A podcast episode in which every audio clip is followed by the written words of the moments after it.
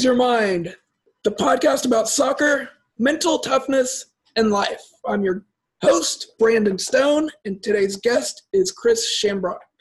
Did I pronounce that right? Shambrook? Yeah, you did. Shambrook, that's it. Shambrook? Okay. Good to see you, Brandon. Chris is the author of the game, you can see it here, Soccer the Mind Game. Kind of hard to see with the filter. Uh, which is a book that I've used. It's in such bad shape because I've used it with all the work that I've done as a mental skills coach. Has all been based on this. So this is like my Bible. So I'm talking to the author of the Bible. Um, Chris has a, doctorate degree in sports psychology. He's worked with the British Olympic rowing team. He's worked with Premier League soccer teams. Tell me about yourself, Chris.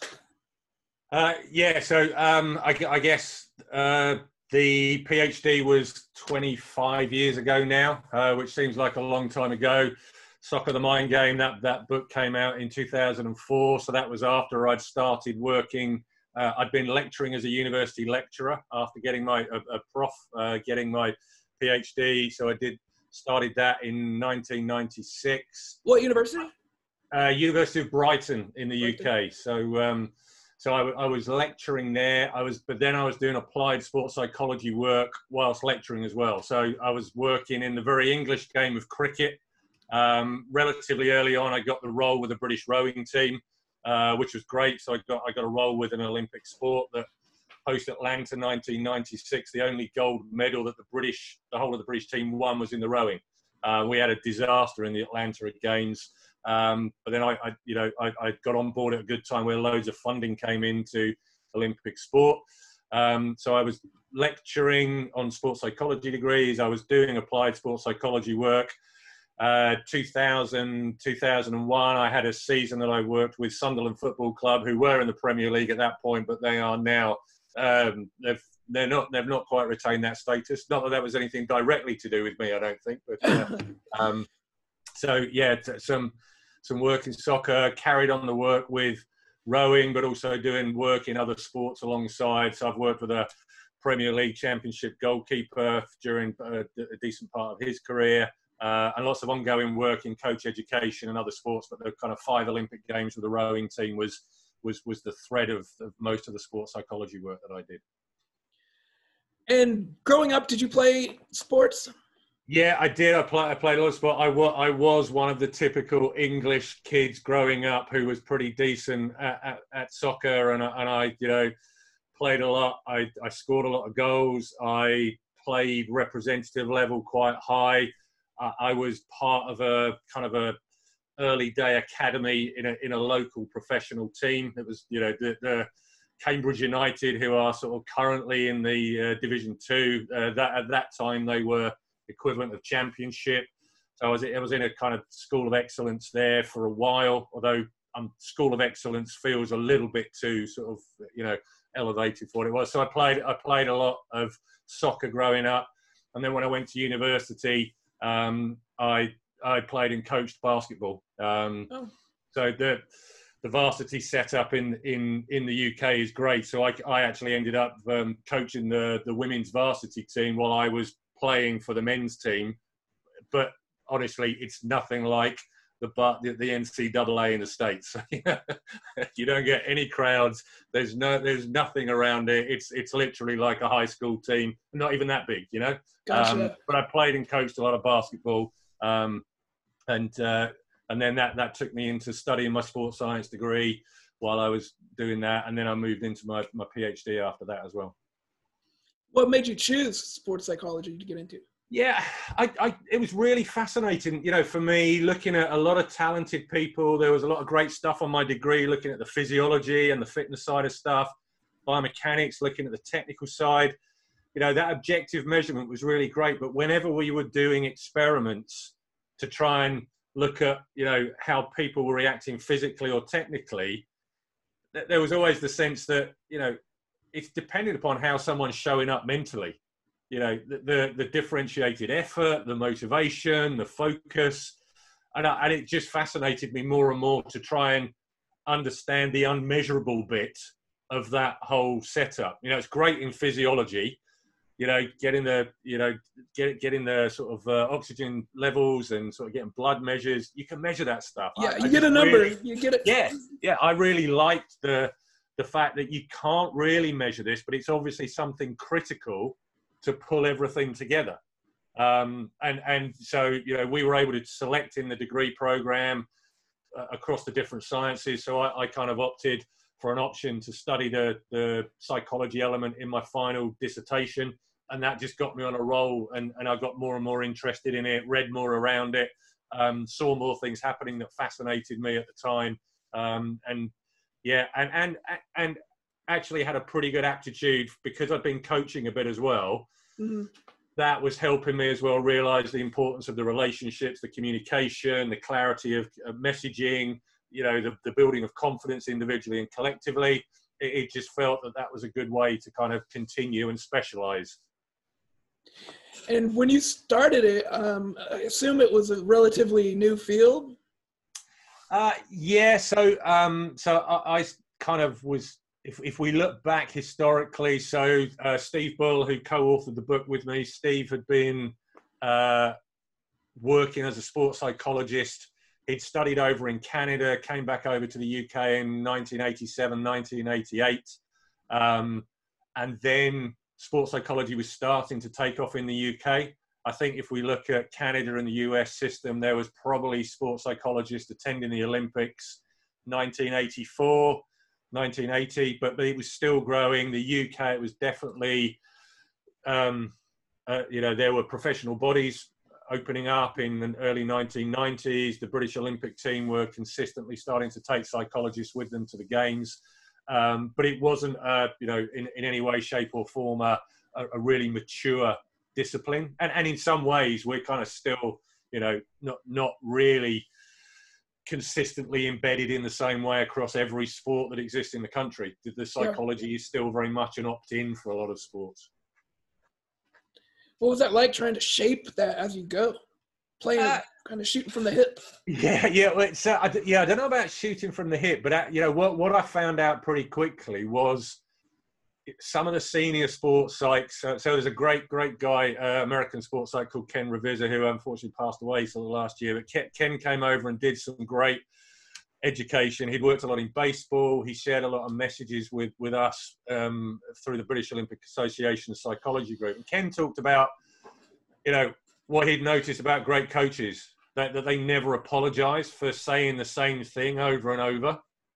Um, which was great because as psychologists, you kind of always think, right, I've got to come up with something new. I've got to be different. And, you know, you want to get on and be doing more, but actually you just need to keep selling the basic ideas of why your knowledge and expertise is going to make a difference because you know you're the only one who thinks it's that important you've got to keep selling it so so it was it was you know exciting and frustrating in equal measure to be trying to grow it because you're thinking there's this great thing that you can make a big difference with but i have to keep selling it new to everybody i'm yeah. not getting buy-in from everywhere so so it was um it was good but also where you got good relationships there was a good opportunity to trust was built. You were able to do some good applied work, and you know, very quickly you learn to kind of ignore the textbook way of doing it a little bit more and, fi- and find the art rather than the science in terms of the way of getting the learning and the messages across as well. So I kind of you learn learning as you go, in the same way that the coaches and athletes are always learning as they go as well. So it was kind of um, yeah cool to step into that space. Was there ever a moment when you were like, "This is magic. This works." Like, so, um, there, there were a couple of times early on where I got to present, and I was kind of sandwiched between some people who had played at a very high level. Actually, you know, players had retired, and I was then presenting the psychology of them them having talked about you know their their professional experiences, and I thought this follows really well and i can and the story joins up beautifully. And i can't believe that you know i'm following this person and this this person's sort of coming after me. So that felt good because there was you know and it you know it, it felt in the right place. And then there, there, there's other times as well where pretty quickly you learn that it it doesn't work but you get good acceptance from people so the sydney olympics i was working very closely with one crew that ended up getting a gold medal. and I was working very closely with one crew doing very similar stuff who didn't even make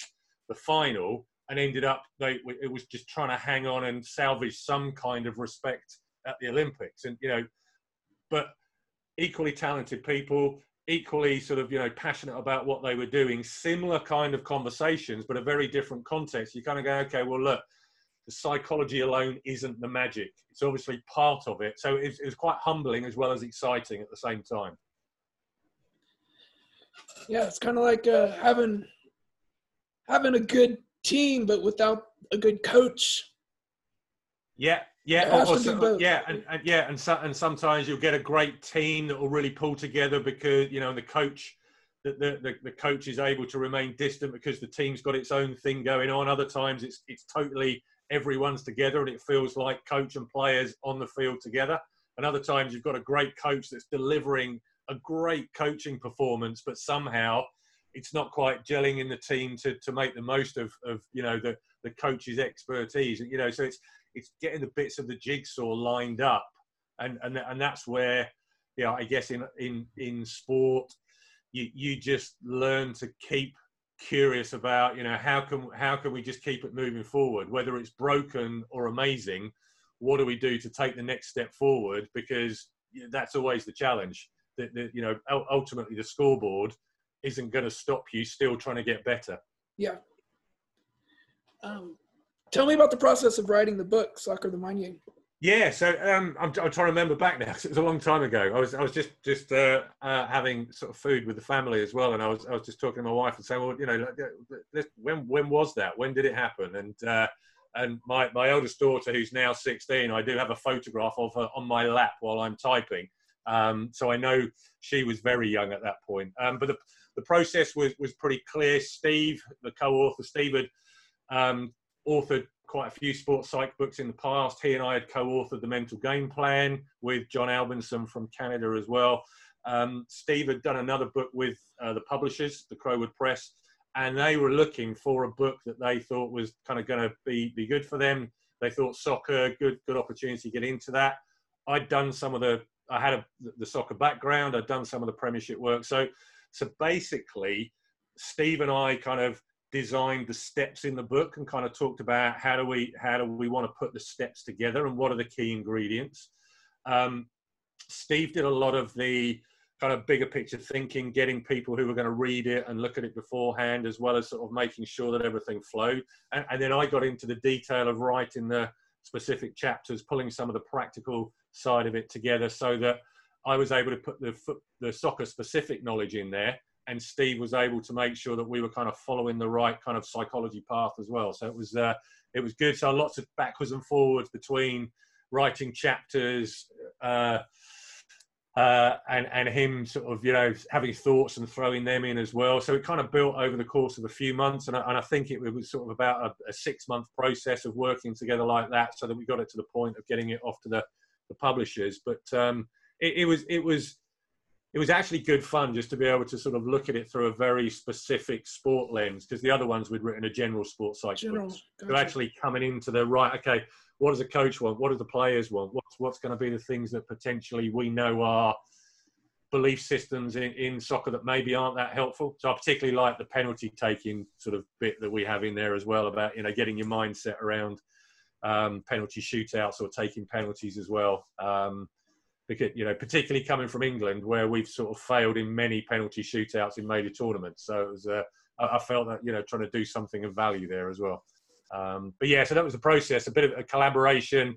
My, my sort of soccer knowledge and, and, and our creativity together kind of helped put the steps together. Did it have a lot of good feedback? Um, we, yeah, certainly from the, the, the, the, publishers, they, they, they pushed a lot of stuff out quickly. They quickly wanted to get it sort of on sale in the States as well. So that was good from our point of view that they, they, they knew there was an audience out there as well. Um, uh, the goalkeeper that I ended up working with, that was absolutely as a direct result of him picking the book up and really liking it and seeing the contact details in the back and kind of saying, I want to do some of this, you know, bring it to life and make it better. And he's, he's now a goalkeeping coach and, uh, uh, re- you know, really thorough professional, really good guy. Um, and and so you know that was that for me that's good feedback when someone picks it up and then wants to actually do some stuff in the same way that you when you got in touch with us as well it's kind of well great you know this this is it, it's not necessarily quantity it's quality of feedback as as always let's talk about that so i we're in yeah. 2020 now it's about two years ago i mm-hmm. i uh, you know looked in the contact info and googled their names and found yeah. contact info and emailed them and uh, was like can i use this information um, am I allowed to? Do I have to pay a royalty? What's the deal? And they're like, just give us credit for it, and uh, you have our blessing. And yeah. so I yeah. I used it thoroughly with the college team, Rogers State University, with the players. Um, I da- gave talks about the chapters. I broke the mm-hmm. chapters and and you know split them into talks and cool. so talked about motivation, goal setting. Um, yeah. Dealing, uh, playing more as a team. Um, yeah. Dealing with nerves, visualization, um, and I don't know if I told you, but they just won the conference championship last year for the first time in the program's history. Yeah. Cool. Yeah. Yeah. So.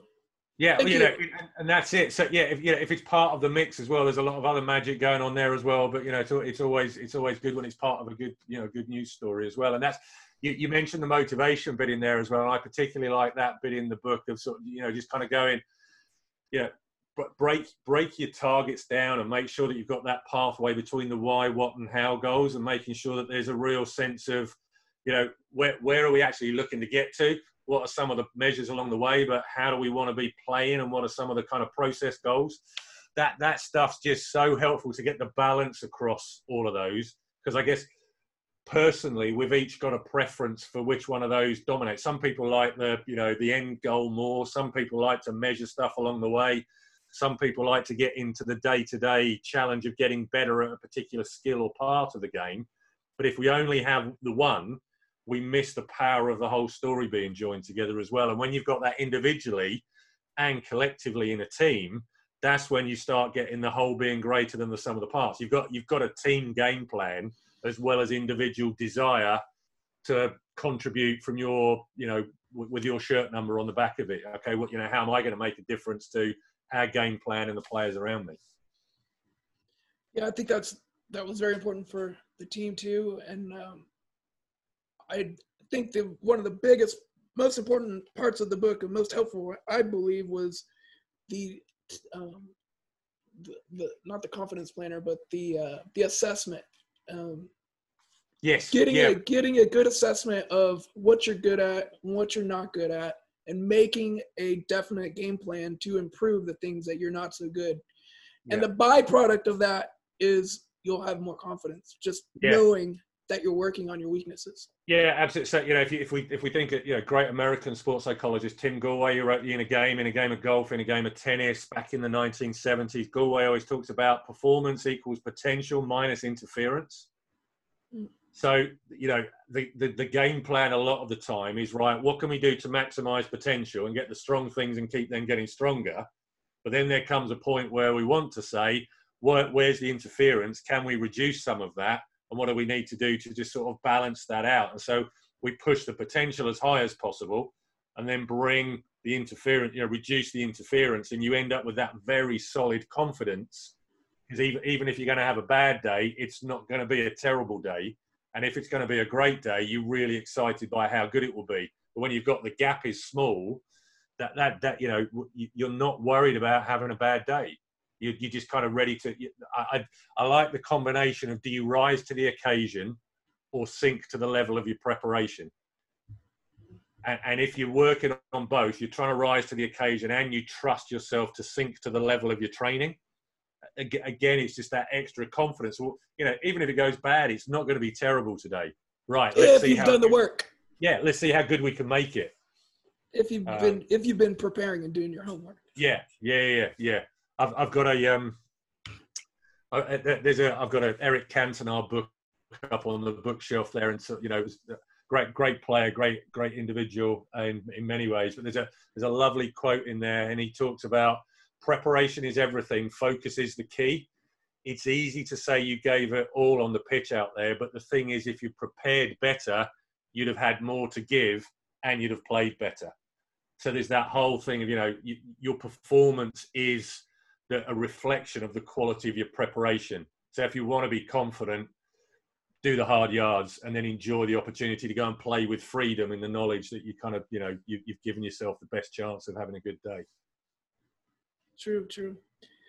What's one of your personal favorite techniques to use with players, with um, soccer players specifically? Well, yeah. I, so it's it's interesting. So you know, across all of the sports that I've worked with, there, there, there tends to be a lot of similarities across all athletes from all sports.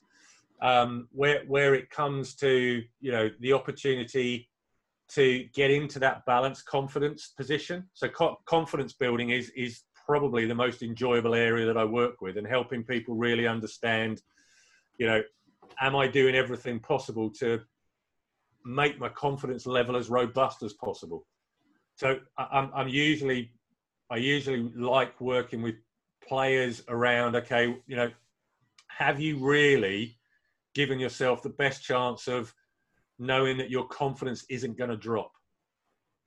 Hmm. So if we've got a really good picture of your strengths, your skills, the qualities you bring to the team when you're playing at your best, how it feels, that then particularly from a from a soccer perspective, I've always liked working on the first five minutes. So what are you going to do in terms of your strength foundation and your confidence? How do you warm up and get the get you know you're starting the game when you want the game to start, not when the referee blows the whistle. So we're getting going in the build up. We're doing the things that's reinforcing all of our strengths, all of our positive qualities. We've then got the momentum going so that when the whistle blows, we're looking at bringing that energy into the first pass, the first tackle, the first um, communication to your teammate, the body language. You know, you, you go in looking to create the story of the start of the game because we know so much can then open up from there. Um, so I always like that as a right. Let's take control of the story early on by really focusing in on if if we're sort of you know filming the first five minutes, how are we going to see you engaging? How are we going to see you playing? What's what's it going to look like? How are you going to feel? What's going to be going on? And if we can do that, then that provides a very very clear reset point for any time in the game. So if we get a break in play and it's not going well, I can reset back to that first first pass, first tackle mindset. After half time, I can reset back to that. Gives a very, very consistent way of imposing your best self on the game rather than waiting for the game to happen to you to see how well you play.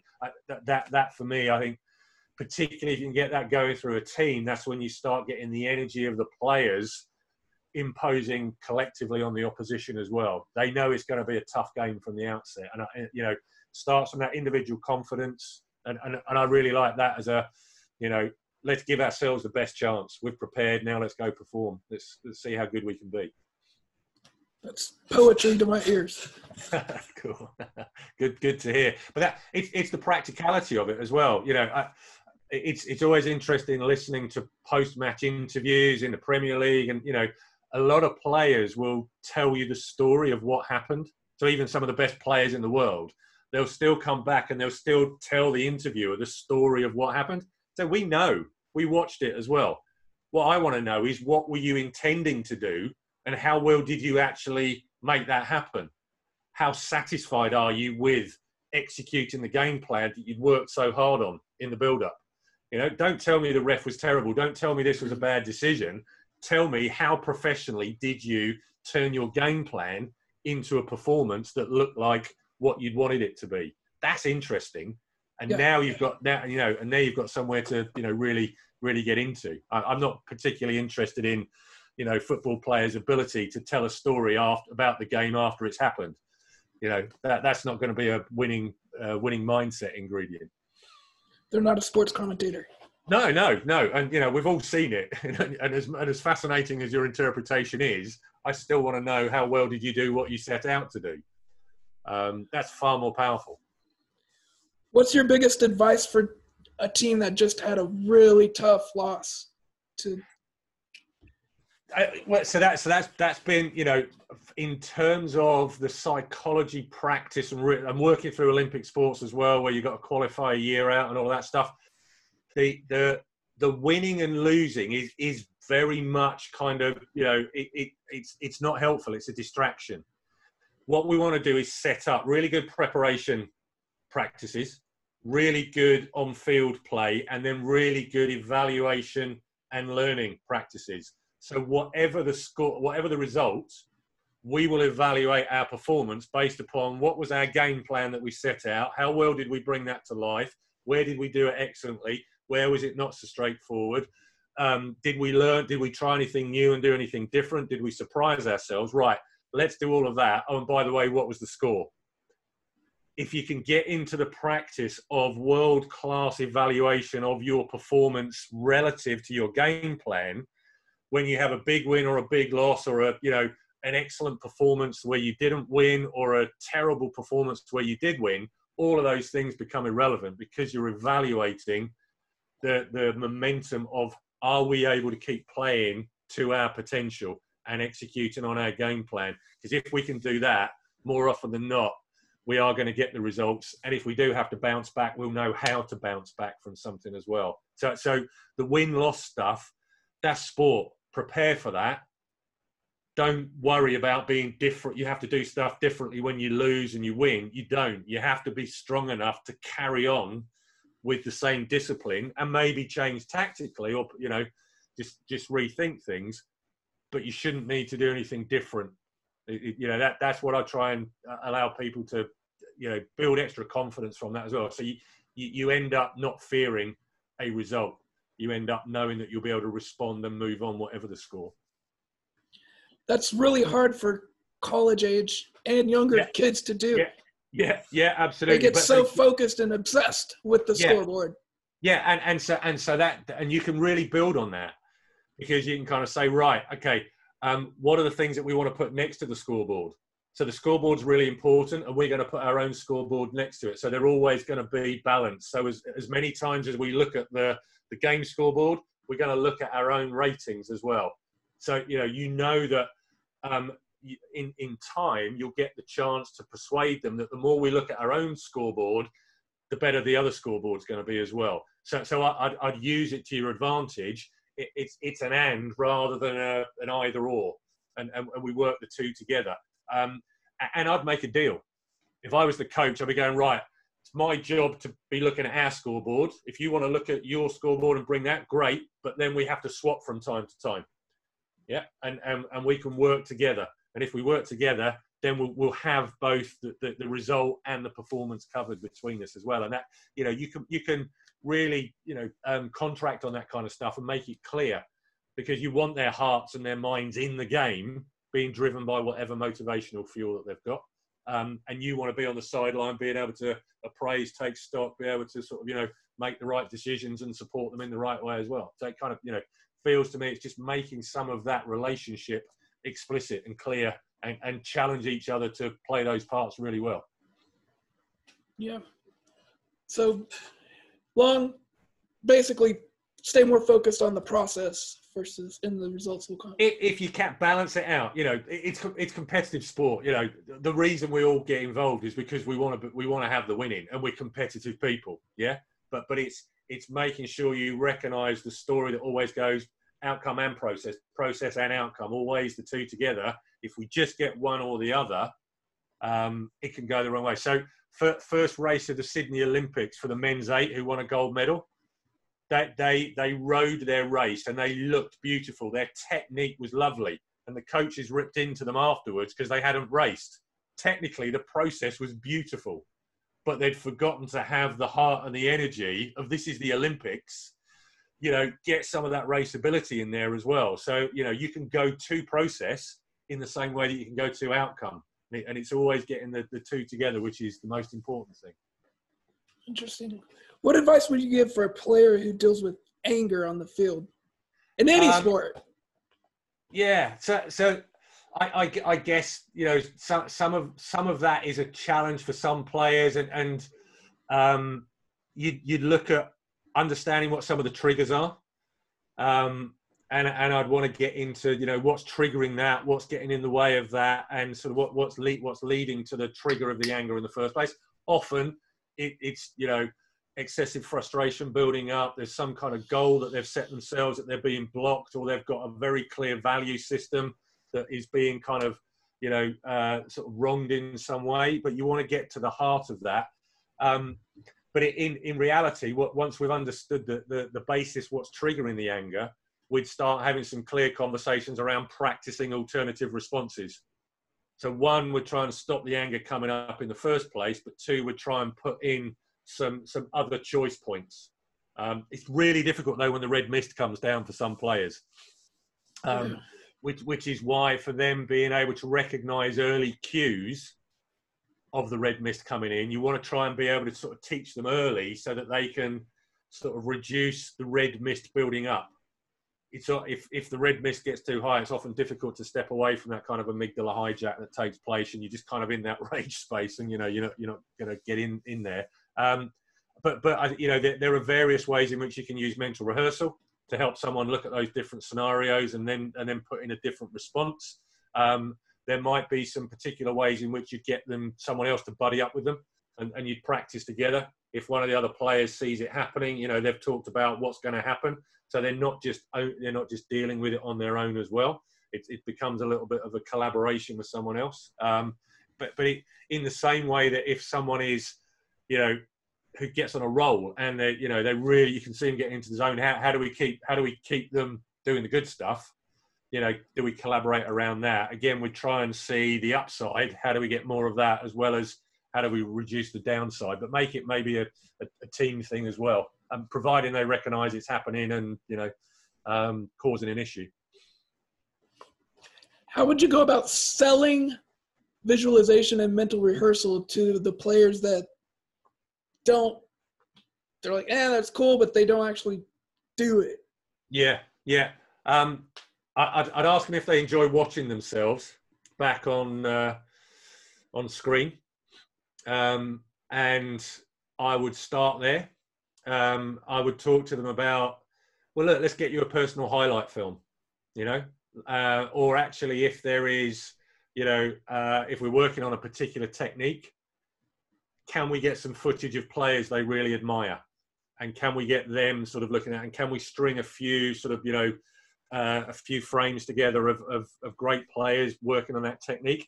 and, I'd, I'd, encourage them to kind of view that regularly and just let me know what happens when they're kind of viewing themselves or viewing other people.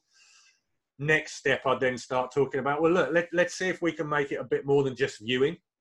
What, you know, what do you think they're saying to themselves?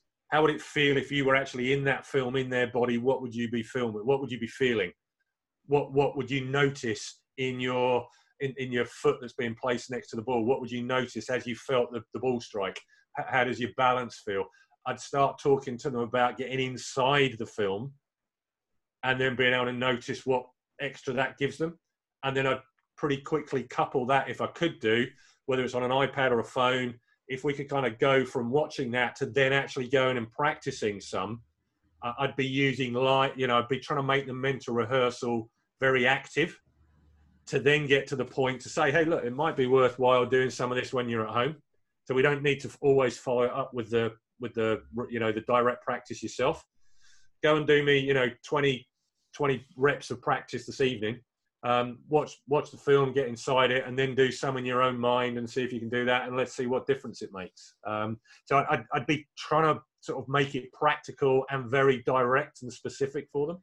Um, and that goes back to the PhD. So my PhD was how do you get people to stick with psychological skills training? Because you know people kind of like the idea, but you know they, they'd, they'd rather get a new pair of boots that feels great um, and kind of go, oh yeah, I've got my, I've got my lucky boots now. It's all I needed. Yeah. Um, you know, they got this sweet thing on them that's going to make me strike the ball better. Yeah, you could practice as well. You know, don't just wait for the for the for the new cleats to do it. Get in there and actually kind of you know um, get get in there and do some mental rehearsal. So, but making it practical is is is the key, I think. It's funny you say that. I remember me as a kid like the power of having those models, those idols, yeah. and thinking that oh, as soon as I put those cleats on, those those Nike cleats on, I'm gonna be yeah. just like this person. Yeah. And it's just like Yeah, and that and that's really good. Yeah, and that's really good because if we can take some of that kind of what what's then the embodied feeling? What do, how do I want to then change the body language? How do I want to change the intention? What's the self talk that I have? Yeah, I've, I've often I've often thought it would be really great if you could get a player to have an earpiece in, and then for a really great player to take over the self talk mm. and and then feed in that you know instead of their brain being the thing that's taken right let's get let's get the brain of a great player in there. What would be the kind of things that they're saying to themselves? What what are they kind of recalling? And how would that help someone just recognize the power of your own intentional thinking your own communication uh, you know it'd be great to have some of that just to realize well okay am i being my own best supporter in my head am, am i am i really becoming as skillful in how I communicate with myself as, as, as skillful as I am with how I strike the ball or make the tackle. Yeah. Um, you know, so so that some some ideas like that would be great to play with, and I guess we've nearly got the technology. It's definitely a tug of war inside your head against yeah. your your fan and your worst yeah yeah yeah yeah the supporter and the kind of worst critic as well going on yeah so you know and that's uh and and that, you know uh, there's there's lots of Olympic champions I know who are hugely driven by a fear of failure, but they've worked out how to embrace it and use it rather than thinking I shouldn't think negatively, I shouldn't be worried about failing. They actually use it as a driver and a, and a, a stimulus. Um, so the tug of war in the head, you can turn the volume down on that quite a lot by saying, what am I saying and how might it be helpful? How can I turn that into a helpful action rather than I shouldn't think that? And as That's soon as huge. you can start, yeah, as soon as you can encourage people to kind of go, there's a good intention there. You've just got to follow through with it because that thought alone isn't going to be the thing that does it, but the action that follows it might well be. The uh, thing that reminds me of that there was a quote some guy who he had started to run marathons and like he did tons of them. I can't remember his name though, but he said the biggest difference of why when he started doing that was that he started talking instead of listening. Yeah. Started talking to himself and being proactive about what he said versus just reacting to that voice that was criticizing him all the time. Yeah, yeah, and, and, and that, that that's a really very practical one. I get, you know, again, just following that same line of thinking. I'm I'm not particularly big on on positive thinking. What I am big on is positive action what whatever thought has gone before it. So if I've had a negative thought and I've worried, I can I can then use that to stimulate taking a positive action that will stop that thing happening. Um, if I have a positive thought, I can then have a positive action that follows me through on that pathway. But a lot of us might have a positive thought that we just assume the positive thought is going to be enough. And then many of us have a negative thought that we believe is the end of the story. So it's not the positive and negative thought; it's how we have the conversation and you know and continue it. What's the action that it stimulates? And if you can have a you know, if you can have a team full of players who are looking to take positive action, regardless of whether the thought has been positive or negative, again, you, you'll get much more quick decision making, shared decision making, much more joined up play. You've got people using their motivation rather than worrying if they're thinking the right way and, and, and soccer's a, you know it's a fast enough game as it is without people having to worry about whether they're thinking the right way in the middle of the game. Meta thinking, thinking about their thinking. Yeah, yeah, yeah, absolutely. And reaction time's gone right there. Yeah. Um, what comes to mind is that it's not a mental psych- psychology, mental toughness. Um, it's not a one size fits all, one shoes fits all. It's yeah. very um, individualized. Yeah, yeah. and, you know, what, what I would say is part of the part of the coach's job, part of the player's job is is to kind of go through that process, kind of go, well, look, you know, how how how does your brain communicate with you? What are the typical thoughts you have? What could that be telling you? Just raising that awareness without judgment is is really helpful. You know, there, there are there are so many of the kind of psychology books that are very that are very that are too pro positive it has to be this. You have to visualize yourself winning. You have to visualize yourself doing it the best, but you don't at all. You have to work out what is important to you personally in terms of the standards that you're holding yourself against. Who's important to you? You know, who am I trying to show up for? It might be me, it might be my coach, it might be my parents, it might be my teammates. As soon as we start just unpicking some of that, and kind of go, oh, cool. You're you're very driven by you know um, wanting to do a good job for your coach, right? How do we harness that? Mm. Or you know you're very self-sufficient. You want to show off to yourself, right? How do how do we make the most of that? And as soon as we can get into that, we, we stop the judgment that gets in the way of people enjoy enjoying who they are and playing with freedom. You know, and again, soccer is you know the more you've got people playing with freedom, that, you're going to get expression out there. You're going to get sort of you know enjoyment and energy that comes from that, rather than you know far too much stuff is about you know trying to play without fear. And playing without fear, trying to play without fear is very different from giving yourself the opportunity to just play free. Yeah. Um, if, if I'm trying to play absent of fear, I'm still very aware of the thing that I'm worried about. I'm not using it as a as, as, as permission to take some specific actions. That reminds me of the part in the book when it talks about stating things in the positive, as opposed to "Here comes the ball." Don't say "Don't mess up," "Don't mess up," "Don't mess up," "Don't yeah. mess up." To be like, change it to positive, receive the yeah, ball keep well. Keep it strong, play like you do in practice, but you know, strong first touch, definite. You know, or you know, if there's a name of a player who is your kind of, who's your trigger, your kind of, your role model for that, you'd use their name. You know, so Zidane, you know, great, almost the greatest first touch you've ever seen. You know, so Zidane is my, you know, uh, is, is my reference point there as well. Or maybe you're a great left-footed dribbler, so Messi's your reference point, or you know, um, whoever, whoever it might be. You know, we've got something that creates that positive intent, and it's positive intent rather than positive thinking. Yeah, mm. I intend to be very, you know, um, direct with my action. I know what I'm trying to do.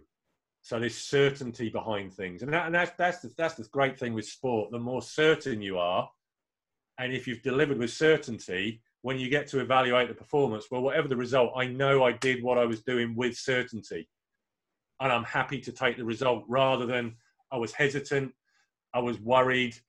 Right, I'm now just evaluating a performance that was full of hesitancy and worry, which means it won't have been free. So it's not going to, it's probably not going to have been as enjoyable and as effective as had I not done that. So we kind of want to get away from some of those situations where you kind of go, look, you know, you love this game. Let's get ready to go out and see what you can find out and learn about yourself rather than you know getting mixed up with it with the unhelpful thinking that can sometimes happen and that i guess that's the biggest distinction i make i, I just encourage everyone to think about helpful and unhelpful thinking rather yes. than always positive always negative what's helpful, what's unhelpful. Right, let's roll with that. So knowing what you want your outcome to be, and then yeah, and giving yourself the best chance of you know of, of getting there. Um, and, and so, soccer's tougher because it you know it's it's an invasion game. It's open. You know, there's the, you know. It's, it's not like golf where you can tee the ball up and you're going to have your close skill and you know that you know there, there's a lot more challenge because of the dynamism of the game but equally you spend enough time practicing to be ready to react and respond to you know that very sort of you know open the, the, open elements of it as well. And and you know the game playing intelligence the reading of the game but being able to see patterns emerging so that you know how to take your tactics and use your formation accordingly. It's it's it's balancing that beautiful sort of challenge of how's the game developing fluidly, but what's some of the structure that we're trying to use to gain control so it doesn't get too fluid. And it, it's you know manage, managing that balance. I think is again that's when you get a good team yeah. where they're happy to kind of work out what's going on, but they can work out how to get back to their position of strength collectively pretty well from whatever the opposition are doing. What advice would you give someone who's wanting to study uh, sports psychology? That someone who's in the U- United States now. Yeah, um, so I, I, I, think generally speaking, you know, there's there's a lot of great programs um, across a lot of the universities in the states, and it's it's very it's very sort of well established out there as well. The um, uh, Association for Applied Sports Psychology is a really good sort of uh, professional body to get in touch with and find out what some of the processes are that, that you go through. So um, ASP, that's a, that's, that's a great organisation. Um, and, and and I would say if you want to get into it, just just start rather than becoming a spectator of sport, start becoming an observer of the behavior of people who are involved in the sport. And I'd also say read autobiographies, read interviews, listen listen to what people are saying about the role that their personality, their minds, their coaches played upon their belief, their confidence, their motivation. I think if you can do a lot of that kind of personal groundwork and develop your passion for understanding the role that the mind is playing, that then sets you up really well for any of the sort of academic study that you'll end up doing, going through, you know, uh, university, then being able to do a master's maybe uh, or, or, PhD beyond that, or a doctorate beyond that as well. So, that, but you know, there's there's a lot of programs across the states um, where you know there's there's great applied expertise um, in America ac- across you know many many years now as well. So some really strong programs. But um, uh, the the Association for Applied Sports Psychology is definitely a good place to be looking out um, there as well uh, from from, uh, from just looking at the pathway and, and, what the recommended pathways would be. Um, so that'd be my main advice. Great, great. Um, then, what advice would you have for players right now dealing with the coronavirus who can't get together with their teammates to practice? I mean, both the collegiate level and below. Yeah, so um, I'll I'll, ch- I'll chase this because because actually today, so Adam, whose email address you can see on the bottom here, Adam and I were recording uh, a mental fitness training plan today on exactly that topic. Um, so, it's great that you mentioned that because you didn't know that either. So that's kind of cool. Um, but we we were getting into actually, well, look, what's some of the things that you can do at the moment that you wouldn't actually have time to do normally? How can you use some of this time to instead of you know getting on that the process of weekly training, weekly matches, building up through the season, we've pressed pause. Now is a really good time to look back to the beginning of when you started playing and actually do a really good stock take of how far have I come? How have I developed as a player? Physically, how am I better and stronger, and what am I learning about that side of my game? Technically, how's my skill level developing in all the different elements of the skill of the game that I need tactically? Am, have, am I so? You know, if we sat down with a huge piece of paper and we drew a timeline of first first time that you started playing through to now, what would we be plotting about the learning, the physical pathway, the technical pathway? What about the successes that you've had? I'd, I'd be I'd be encouraging people to do a really good job of just taking stock and realizing how far you've come, realizing all the strengths that are in place, and then being able to work out, well, how do I want the curve to continue when we get going again? Which areas of my game are strong that I want to make stronger? Which areas have been there but have been there in the past but aren't there now that I want to get back to? I'd, I'd be encouraging people to do a lot of that kind of stuff and, and just carry just just use the time to be a student of the game. So if you do want to sort of you know get some interviews from great coaches about how they set teams up. Just start thinking about some of the, you know, the game playing side of it that as a player perhaps you don't pay so much attention to. You're more focused on your own role in your own position. Mm-hmm. Maybe just take a bit of time to look at the bigger picture and what it is that you're part of, because that will make you a better player going back in. You know, you think about you know, in Europe, the the sort of um, system that Ajax have had over the years about through their junior programs, getting all of the young, the youth players to play in different positions as they go up. They get an appreciation for the entire game because they haven't been stuck in one position from a very early age. Yeah, you've got time to do your version of some of that now by kind of getting into the, you know, the the a greater game playing understanding, which I think confidence wise will just mean you're a you know a more valuable team player, more coachable, but also you'll be able to help the coach more as well because you're kind of more on the on, on, side with them as well. So I think I think those things are kind of pretty key. You know, use the time appropriately. Um, that's great. So, That's great. Yeah. Tell me, tell me about Believe Perform. Uh, so believe believe perform. So Planet K2, that's kind of the company. We do a lot of work in the commercial world as well as sort of you know little bits of sport work that carry on as well. Um, four or five years ago, uh, well, so eight years ago, Adam set up Believe Perform, which is a great online sports psychology platform.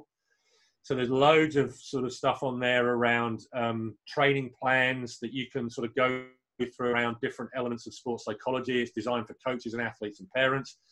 There's hundreds of infographics that are designed to help you kind of get into some of the understanding of sort of you know different mindset, different ways of thinking. There's a lot of mental health ingredients on there as well. So how to do the self care and sort of you know manage um, manage a lot. And there's a lot around student athlete stuff as well. Um, and, and, and students and looking at the academic side of things as well. So Believe Perform is just a really great platform that Adam's pulled together and that we've been putting more and more content on um, over the over the years as well. And and you know live content that we were working on today, making it very specific. Uh, it's just a really accessible platform full of loads and loads of different educational tools that you can use. Um, and if, if anyone listening wants to send an email through to Adam, at that email address, let him know you were listening to the podcast, and he'll be able to give you a 50% discount on the annual membership. So it, it, it'll probably end up being about $65 for a year, I think, to kind of get access to the to the full system. Um, for those listening, that's adam.morris, M O R R I S, at believeperform.com. Cool. Um, and, and believeperform.com as well if you want to get in touch via there and sort of pick up via, via the podcast too. But yeah, it, yeah, Adam's done a great job of pulling that together. We've got partnerships developing with USA Rugby, USA uh, Hockey, Field Hockey, uh, and USA Badminton, and, and, we've just sort of developed uh, some conversations with Sports Aid, which is a kind of a, a, charity foundation for developing athletes in this country. Really, really great partnerships that, that Adam's working with, and and and and the mental health side of this is, is just particularly relevant at the moment. There's loads of very practical information for coaches as well, taking care of coaches' mental health, as well as this being sort of geared for athletes as well. So just a really great resource for the loads of practical stuff, um, written by sports psychologists. Um, uh, and yeah, I just encourage people to get get on it and share it, and you know, extract the value because it's it's it's way more than the price you'll pay for it. That's pretty much the evolution of this book, right? yeah, yeah, and, and, and great, you know, so yeah, so you know, when when Steve and I wrote the mental game plan originally in that book, we wanted them as kind of workbooks. We want we wanted them to feel like stuff that people were going to pick up and use and apply. Um, you know, and Adam independently, sort of, you know, back in 2012, started this site up, which is very much geared towards well, look, how can we get sports psychology in the hands of the people who are far more involved than the sports psychologists are? You know, because quite frankly, the coaches and the athletes are the psychologists on the ground every day. Um, and if we can get more of that information and expertise into the everyday conversations, you normalize conversations about the mind. You don't worry about them. You don't go, well, we better not talk about that because it's about your confidence. And we can't talk about confidence because if we do, you'll start losing it. You know, it's kind of, um, we, we, we, you know, we don't mind be doing performance analysis and getting all the statistics on gameplay, but we better not do that for someone's personality. Well, actually, let, you know, let, let's kind of take it in the same vein, and and you know, it is, you know, with this is a very practical, working approach to put the psychology in the hands of the people who can use it every day. That's great. That's great. Well, Chris, thank you so much for coming on the podcast. It's been an honor and a pleasure. Um, I hope to have you on again sometime in the future. And yeah. any last words?